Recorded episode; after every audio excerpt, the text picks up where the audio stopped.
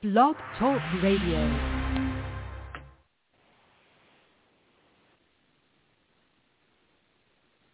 Well, there's supposed to be some music playing, but it doesn't appear that there is. So yay for technology. Hey, hey, hey, thank you for joining us on Drive Through HR. I am your host, Crystal Miller-Lay, and I am joined by the effervescent and fabulous Jennifer Tharp. Jen, you introduce yourself better than anyone I know. So we kind of all do that for ourselves, right? So why don't you introduce yourself to those who might be listening today to HR's number one internet talk show on HR. Excellent. You know, it's funny, like Crystal said right before we got started, I'm going to let you introduce yourself again. And the only thing I can think of is the Digital Underground song. And I'm like, you know, just let me introduce myself. My name is Jen. Oh, so anyway, bad rap. But Every if time. you have the the appreciation.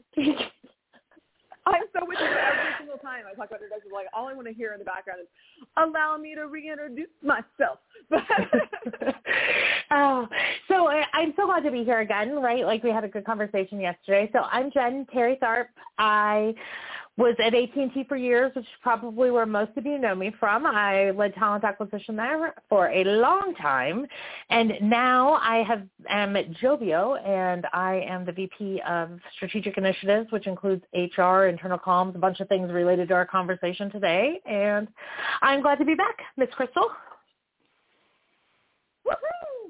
So I am. Uh, I'm glad you're here too, because Basecamp is a big, beautiful cluster of things. So we kind of covered the gamut yesterday, and what we told people who were listening is that we would be talking about Basecamp debacle from the standpoint of communications and I think employee retention. That sounds right to me.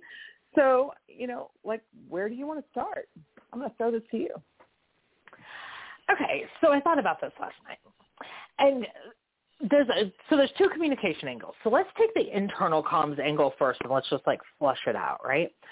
So I'm sitting here now in my first comprehensive all HR role, right? At AT&T, I had little pieces here and there, but like now I'm HR, and I'm thinking, okay, so if even the ideal situation, I think that we can all agree would have been or maybe it was, right? Like we're Monday morning quarterbacking, we talked about this, but the ideal situation when there's going to be a big change in something that is core to your company, no matter what that is, the ideal situation is for HR to be on the front end of that, right? To do some, we call them Ben Duffys, like what ifs, like put yourself in their shoes, Yeah. like, right? Like, like, what does that look like? So there, ideally, that situation would have been covered with some what if scenarios. And I probably would have started with like, what if this isn't taken as a positive thing? right? Like let's start there. Yes. No, and no. and so go ahead, Crystal. Oh no, I was just to say I feel you. Let's pause there though, because I think like up to that point there there's several little steps in there, and I was talking with. Okay, again, not to be redundant, but um, a lot of you know that I'm studying with um, the University of Wales, and we're in an HR module right now, and um, it's, so one of my cohorts was talking about how like there's just so much to HR, right? And, and there is like in any specific sector of HR, like if you want to take communications as an example, um, there's a lot within that. But when you look at this with Basecamp, like what you're really looking at is a pair of three or four different sections of HR and business management, right? So you've got the change management piece of it, you have the communications piece management of it, like the um, organizational change and structure piece of it. So like there's all these things in here. So yeah, I would expect them to kind of lay out a, you know, what's the business problem we're trying to solve, what's the strategy in which we're going to attack it, and what what's the change management pathway and framework that we need to build for it, and then what's the communication. And the communication, like, is kind of one of the last steps, right? But it should inform them on what, why, how, and how, you know, like how that impacts them moving forward. Do you think that happened? You know, so I'm I'm going to answer that question with a question. Do you think that usually happens? I mean, forget base camp. but do you think that usually happens? right? I mean, in the way we learn it in school, no. and and and so shout out to all my HR brethren out there, right? Like part of this is like the skill to facilitate that even when it's not natural or the agenda of others, right? Like so trying to make sure that you get as much of that done so that you can be as effective in your communication and planning as possible, right? Like so so yes, yes, but the reality is it very rarely happens like it's supposed to. Uh, no, do I think it happens here? Maybe. I hard. Well, it makes it hard to defend, I would think, if you're not doing that stuff and on the back end you have whether it's a PR backlash like space campus spacing or you know, an employment law issue, um, heaven forbid, that you have to then subsequently deal with either with like the Workforce Commission or through an EEOC suit. Like the, if you haven't outlined these things, how do you defend the decisions that are made? Not, and, maybe even just outside of that, how do you defend it with the workforce that remains? Like there's still a communication piece. That's what we were going to talk about today. There's still a communication piece to those people as well. It's not just the people that choose to like say sayonara, see you later. Yeah. So so let's sort of let, let's let's talk about that. So in an ideal situation, we would have gone through all of the steps and we would have understood all of the things, and the communication would have been, uh, from my perspective. I mean, and, and this is interesting because other people approach what you say or how you say it even differently depending on the culture of your company. But you know, I spent a lot of time at AT&T, and we're really direct, right? Like I'm finding as I'm working with other companies, AT&T was much more direct than I ever gave them credit for, and and so I, was maybe part of this like a pull off the band-aid and just have radical candor. I mean, like, th- does it feel like that? Maybe. Does it feel like it? It feels like that's probably well. I don't know because like it's hard to say. Yeah, he wanted Rand, you know, Jason Fried and, and people that made that decision wanted radical candor when part of that is we no longer want your feedback. Like that that to me, and maybe it wasn't as broad as we don't want your feedback, right? It, it's we don't want special interest groups. We don't want. It's like saying we don't want our employees to collaborate with each other. Why on earth would you say that, right? But companies do it every day. So, so I don't know that you can say yes, I want radical candor at the same time that you're saying I don't want, um, I don't want feedback in any form. And I believe that employees heard exactly what you just said. Do oh, you I think, think so that was too. the intention? I, I'm gonna say, God, I hope not, because like I just I would just like to think that. All right, let's step back for a second. There is a a line of thinking, and I'm not saying it's true. So please, CEOs of the world, do not email me and say that I'm calling you a narcissist. However, there is a line of thinking that says that successful CEOs have an element of narcissism to them. It's part of what allows them to push forward their own agendas and and be the visionary and all of these things. If you follow that line, um, then it's I can see how you can connect the dots from that to this person probably felt like Jason probably felt like he would explain this, people would get it, it would be great, and they would move on. As opposed to he would explain it and people would think you're trying to stifle my identity, you're trying to keep me from collaborating, you're trying to keep me from being able to be my whole self at work, which I think is more what happened. Does that answer your question? Yeah, I think so. I, I think so. And well, I, and and so so taking a step away from Basecamp and just understanding that like leadership, no matter what that means, whether that's your CEO or your head of sales or I always use sales because they tend to go off the rails, right? Like I, broad generalization, but sales teams mm-hmm. tend to sort of be very action driven. And so lots of times, especially if there's an internal comm or something that needs to be said to the team, I, I don't know that they're always as patient as maybe other people, particularly in a corporate environment.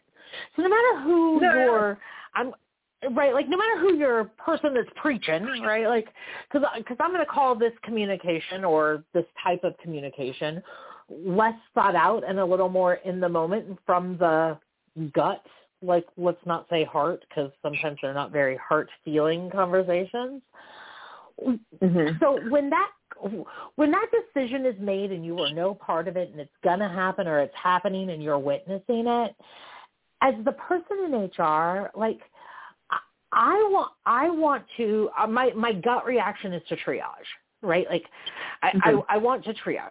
So so we talked about like it would be awesome if we knew ahead of time and we could help make that message go to the right people in the right way, maybe involve others so that, you know, we sort of spread the spread the capital of the message across multiple groups or all those things. But if that doesn't happen and you're seeing yourself in a triage moment where something that is definitely divisive was said, like I sort of feel like you, I, I say this all the time at work, I feel like you need to raise your hand and cry foul, right? Like, yeah. Silly, silly analogy, but like, I don't know if anybody out here played basketball when you were a kid, but when I was playing basketball in my front yard, um, I would, if I fouled somebody, I would be like, oops, foul, my bad, right? We didn't have a referee. but now you watch like LeBron or whoever, like you know, Steph Curry, whoever, you watch them and they're like, I didn't do it, I didn't do it, right? Like there's this whole different, there's this whole different mentality of not wanting to take blame or responsibility. And I feel like when you kind of mess up a message like this or it doesn't hit as you expected, the best thing to do is cry foul and get back to playing the game in a way that honors everybody who remains. Well, you know, it's Re- interesting reaction to that. that? Yeah, yeah, yeah. So it's interesting that you say that, and along those lines, like somebody had mentioned, and I think we talked about it a little bit yesterday, like, well, Basecamp hasn't really seen any fallout from their big customers. Well, first of all, we don't know that because Basecamp is a private company.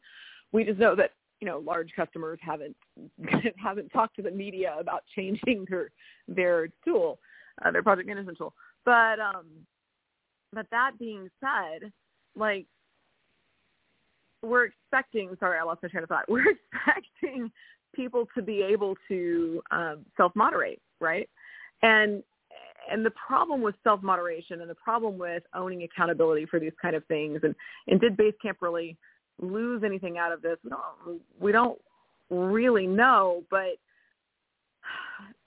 yeah, no, I'm sorry, I lost it. I totally lost that. No, I, I mean, uh, well, but no, but to that point, we do know they lost some really top talent. The question is, was this was that intended? Right? Was that their intended outcome? I have to think no. Well, and so I, see, and I don't ahead. know that I agree with that. I don't. I don't know that you can. And, and I've I've looked at this and, and argued with myself on this. I don't know that you can do this kind of thing and not expect to lose at least some percentage of people more than you. Right? You can't walk into this and think, well, nobody's going to take this. Everybody's going to think I'm brilliant and day and whatever. I'm going to make that kind of conversation, that insensitive kind of approach, and not have some level of fallout for it. So I have to think on some level they wanted some people to believe. And once they went down that road, anybody with half a brain, and we have to assume this this person has half a brain, and the people around them have brains as well, like you know, you have to factor in some level of unplanned attrition. Now, to the degree that they received, at, at the level of noise that and blowback that came from it, probably not. But but some of it they had to have expected. I just can't I can't fathom anything other than that. Like no, no one at that level can be that blind, and certainly not their HR person. Can they? Yeah, and uh, agree, and and maybe uh, to your point, some intended, some unintended consequences when it comes to headcount, and I think that that's true in any situation when you sort of have one of when you when you have a an unplanned communication that sort of hits your employees maybe at their core, at their, you know, whole self being, bring yourself to work, am I behind this, right? And that may matter less yeah. individually as you get larger, but in a very small company, I mean, even, even four times the size of Basecamp, right? Like a message like that is certainly going to stir up some not good feelings about something that you may have felt neutral or good about before, right? Like you're going to get well, some detractors certainly. from this message.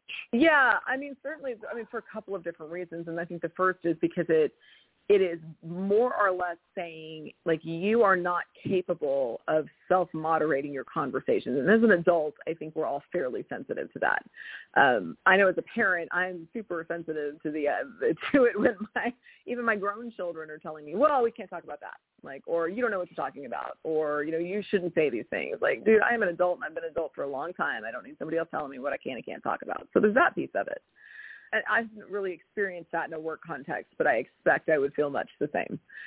The other piece of it is, around um, self-actualization, right? And so when we go back to, and we talked about this yesterday, when we go back to the concept of um, identity politics and inclusion and equity at work and belonging, like all of those things are wrapped into um, concepts of self-actualization within, you know, our psyche.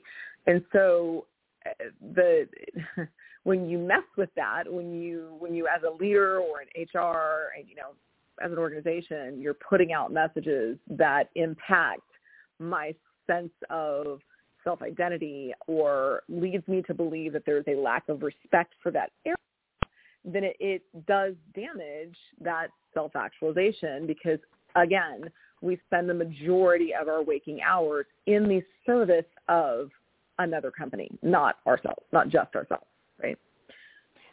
So there's that piece of it.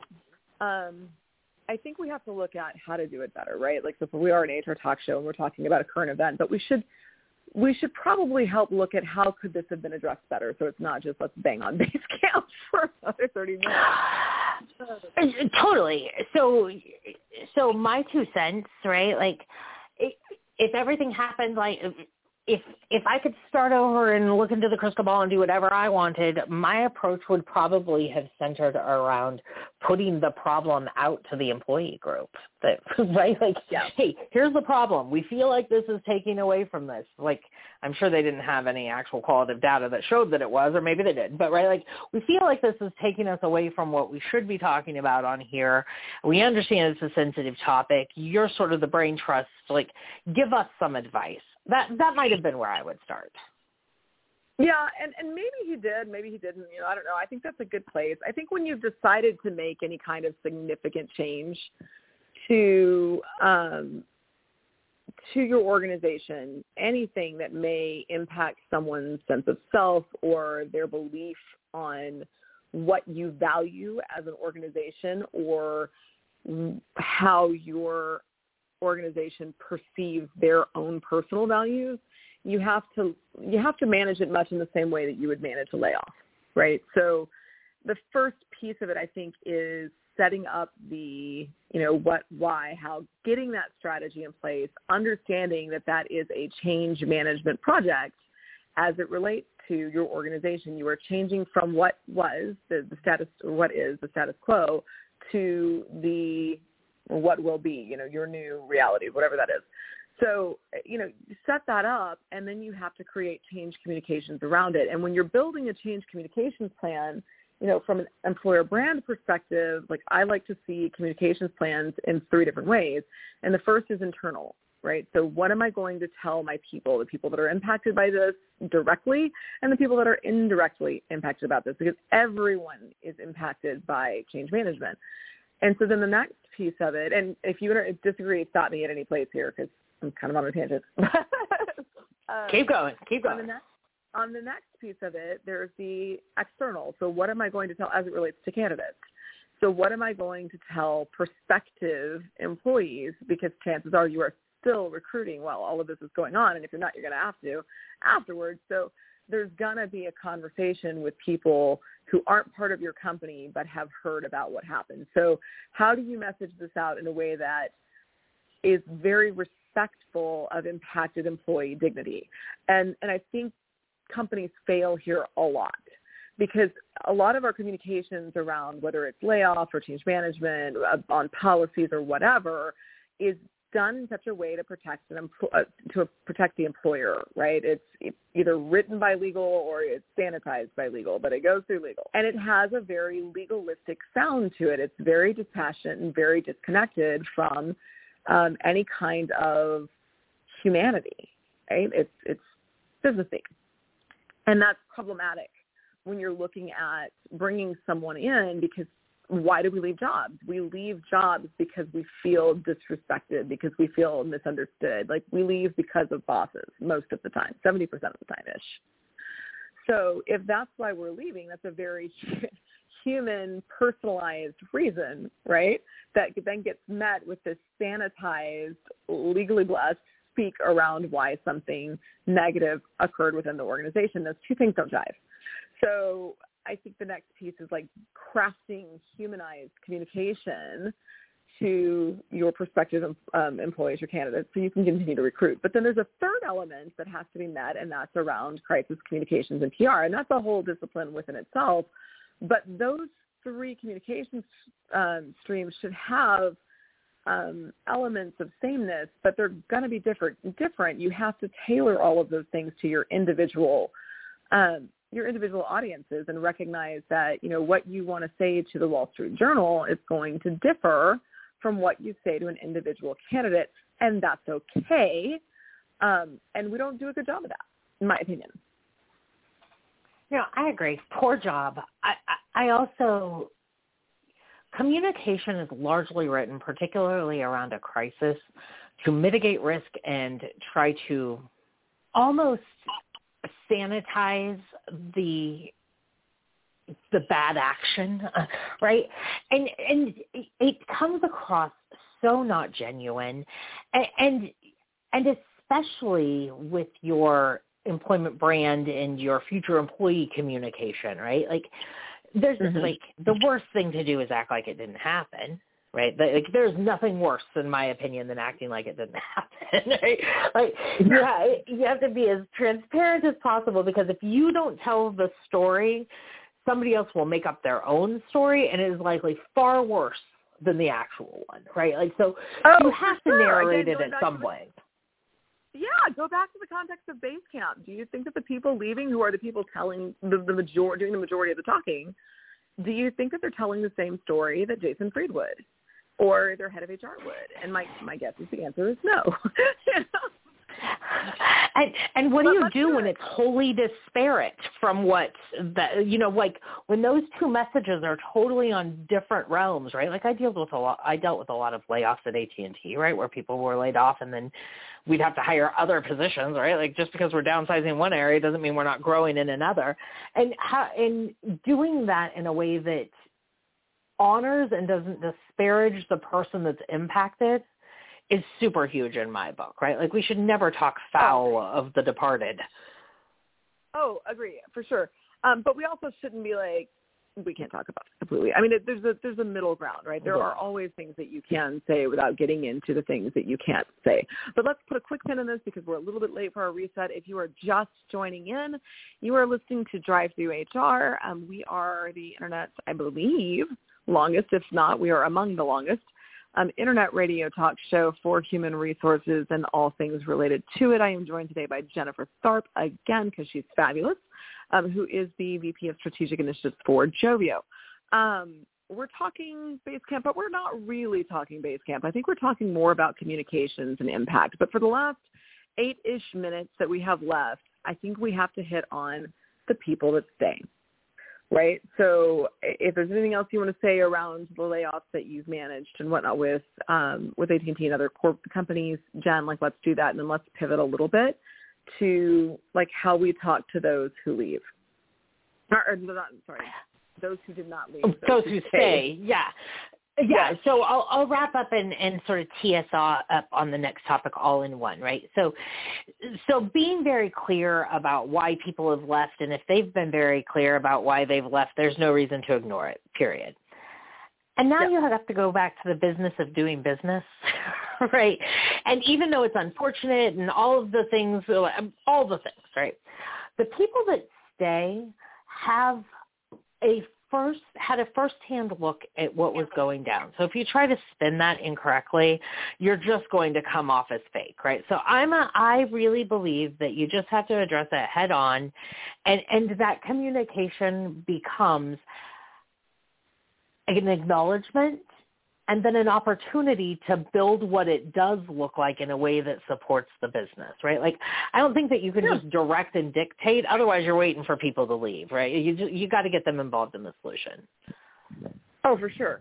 You know, I think that um, for anyone who's looking for resources on this, there there was a really great article um, by Forbes last year that was talking about the impact of all of this. It's basically the paradox of the the departure of employees, whether it's layoffs, planned, unplanned, or because mass exodus, I guess it doesn't really matter. The impact is that your engagement with the remaining employees drops. And it drops at a time where you need them to be more productive, more engaged, and more um, tightly knitted to each other, right? But because of human psychology and the impact of it's a loss, right? There, your employees almost go through stages of grief when they deal with a uh, exiting like a, a significant number of exiting people, and so they they get a little paralyzed. And the subsequent thing is that it causes engagement to drop. But at any rate, Forbes has an article on this from July 23rd of 2020 um, by Radhika Philip. I probably did not pronounce that correctly, and I'm sorry for that. Um, but I would recommend that, that you take a look at that. And one of the things they talked about in there, and one of the reasons I like it so much, is they talk about establishing this workforce transition philosophy, and it's it's more intentional. So let's see here. Am, am I? Are we good? I'm totally with you. I'm following. Okay. I was I was muted. I was muted, but I came off mute to give you words of affirmation, Crystal. I'm on it. Thank you. I know I worried for a little bit. I'm going off on a tangent, but um, so so when they're talking about workplace workplace philosophy, there's a couple of things. I think part of the reason that the morale drops and engagement drops is obviously the psychological, but the other piece of it is it's abrupt, right? Like you didn't have weeks to transition all of that work. You didn't have this transition philosophy that allows for business continuation without interruption. And so um, creating that, like establishing those values, those principles that the organization and subsequently that the managers of the different functions and teams will live out throughout these changes will help. I mean, if you're doing a layoff and it's planned, whether you've communicated that in advance or not, you you kind of know the teams that it's going to be impacting. Like everybody should learn each other's work. They'll get a little more protective, right? Because you know there's that feeling of like, are you trying to transition that work off of me? But the reality is, for the people that remain, it makes it easier for them to be able to continue doing what they're doing. And then the other piece of it is like your company has to have um, transparency, uh, you know, in communicating the basis for the decisions that they make.